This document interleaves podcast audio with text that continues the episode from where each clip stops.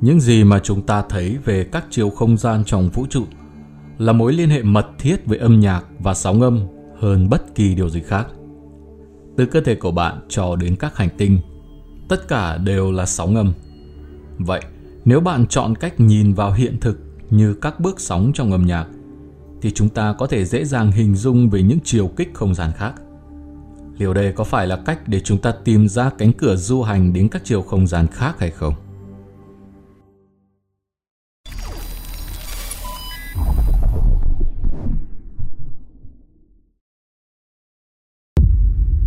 Sóng âm trong vũ trụ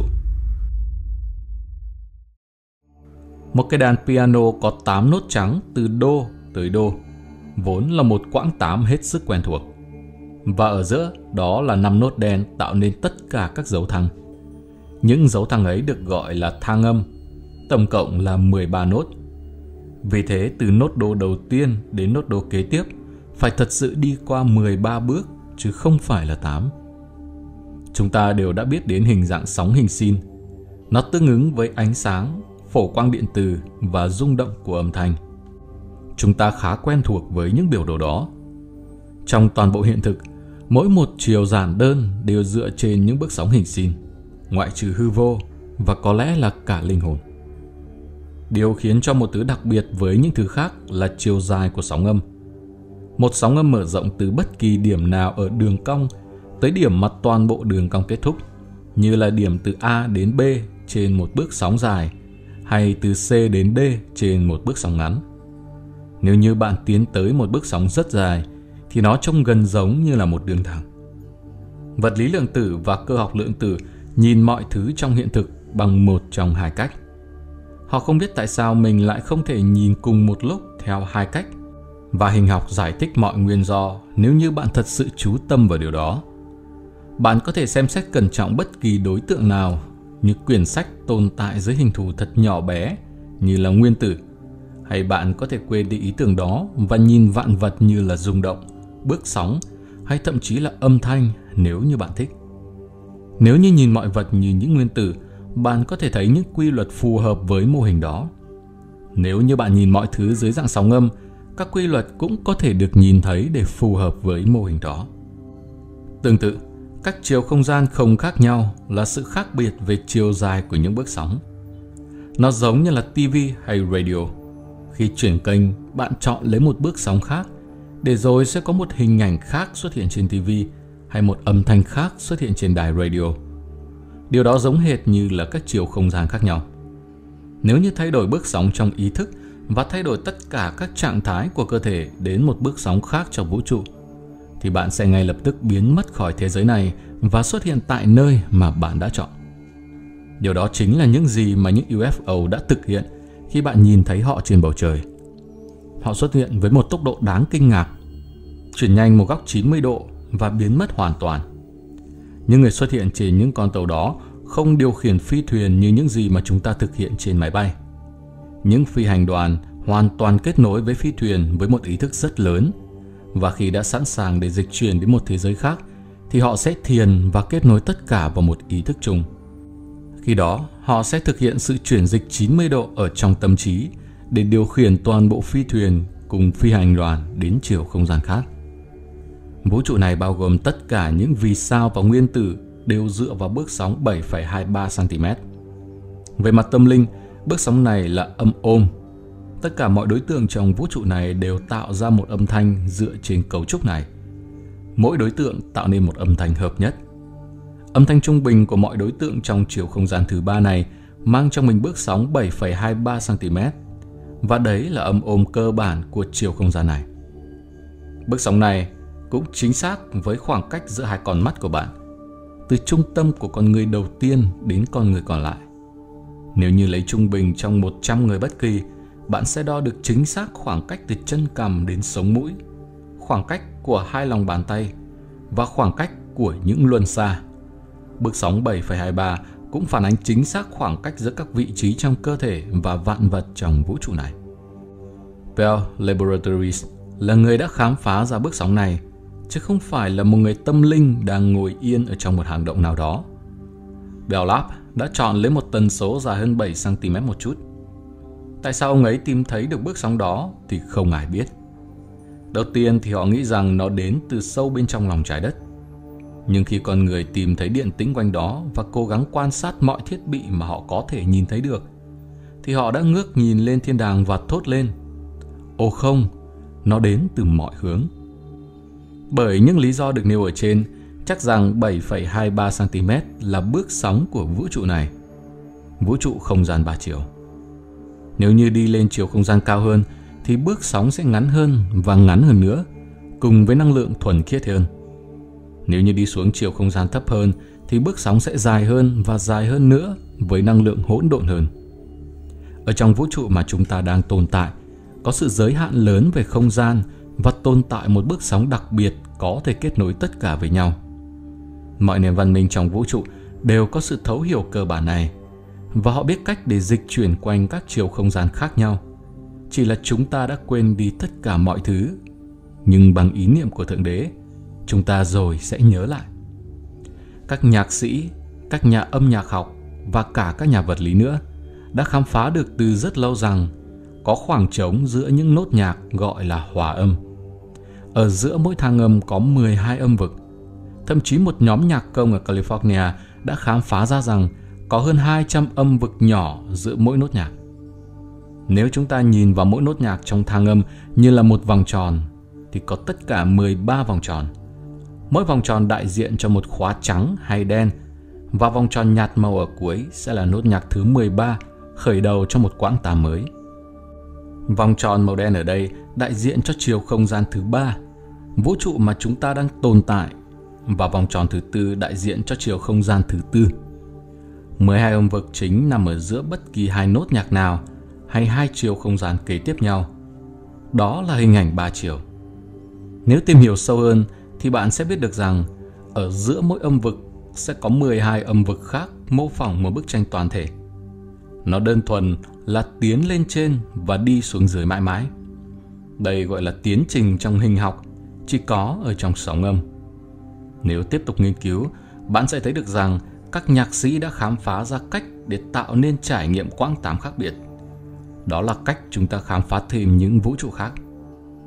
Chắc hẳn bạn đã nghe rất nhiều người nói về 144 chiều không gian khác nhau và tại sao con số 144 lại liên quan đến những chủ đề tâm linh khác đến như vậy.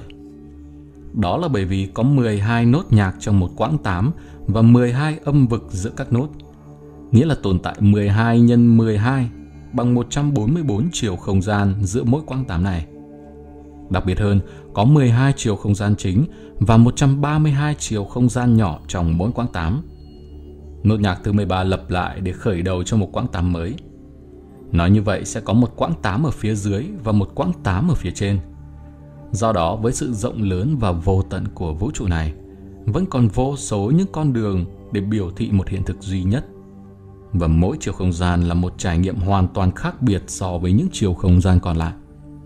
Và nó nhắc lại rằng chúng ta đang ở đây, ngay trên trái đất này, trong chiều không gian thứ ba để tiến tới chiều không gian thứ tư và còn xa hơn thế. Một bí mật thú vị ở chiều không gian thứ ba là chúng ta sẽ không hiện hữu ở đây sau khi lìa bỏ xác thể.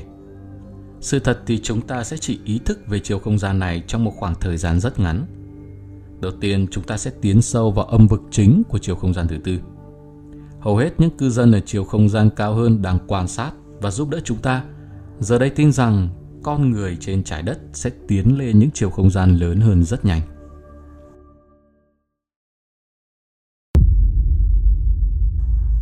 Bức tường chắn giữa quãng 8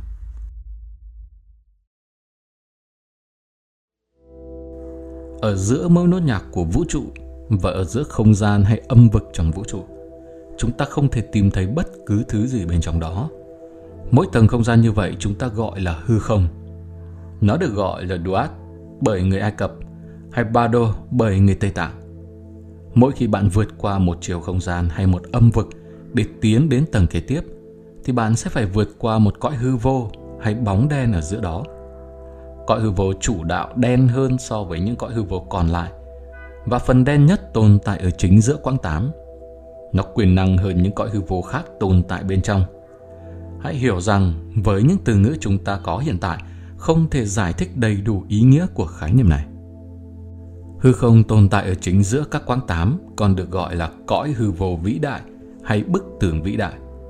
Nó giống như là một bức tường mà bạn phải vượt qua để tiến vào quãng tám cao hơn. Thượng đế đặt trong cõi hư vô ở đây với một mục đích rõ ràng mà chúng ta sẽ sớm nhận thức được.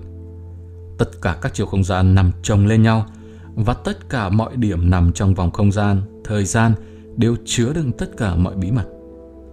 Chúng ta đang sống ở một nơi thật sự linh thiêng cùng với hiện thực trên trái đất, nơi mà mọi thứ đều trở nên dễ dàng hơn trong việc ý thức về những chiều không gian rộng lớn cũng như các âm vực, nơi tồn tại những địa điểm linh thiêng, vốn là điểm thắt kết nối trái đất với thiên đường. Đây thật sự là một không gian đặc biệt để gắn kết mọi thứ lại với nhau. Những địa điểm này đôi khi được nhìn như là cánh cổng dẫn lối vào những vì sao, mở ra cánh cửa tiến đến những chiều không gian khác. Nhưng sự thật là bạn có thể ở bất kỳ đâu để du hành đến bất kỳ nơi chỗ nào. Không quan trọng là bạn đang đứng ở đâu, nếu như thật sự thấu hiểu về các chiều không gian. Và dĩ nhiên rồi, tình yêu cao đẹp nữa.